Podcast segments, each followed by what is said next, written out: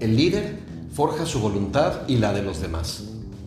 A través de una vida de virtud, del desarrollo de diversos hábitos mediante medios muy prácticos, mujeres y hombres forjan una voluntad fuerte.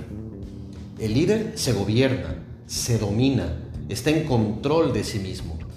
Por su inteligencia sabe lo que quiere y lo que le conviene. Tiene definida una ruta, ha establecido objetivos y medios. Pero es a través de su voluntad que persevera y es constante. En esto se distingue el líder de otros. Pero la voluntad del líder va más allá de sí mismo. Lo hemos comentado antes, el líder no vive para sí mismo, vive para los demás.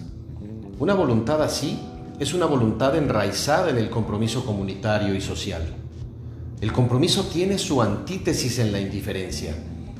La indiferencia es esa actitud que surge del egoísmo, de la estrechez de miras.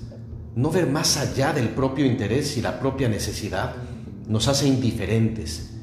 Para el líder, el bien común está por encima del bien particular. Una voluntad fuerte irá más allá de sí misma y buscará el bien de los demás. Una voluntad débil tenderá al egoísmo y al bien particular. Una voluntad débil nunca se comprometerá de verdad. Primero, fortalece tu voluntad con la vivencia de virtudes a través de hábitos concretos. Después, alcanza la perseverancia, pero también preocúpate por dirigir esa fuerza hacia los demás, adquiriendo compromisos con tu comunidad, tu sociedad y tu familia.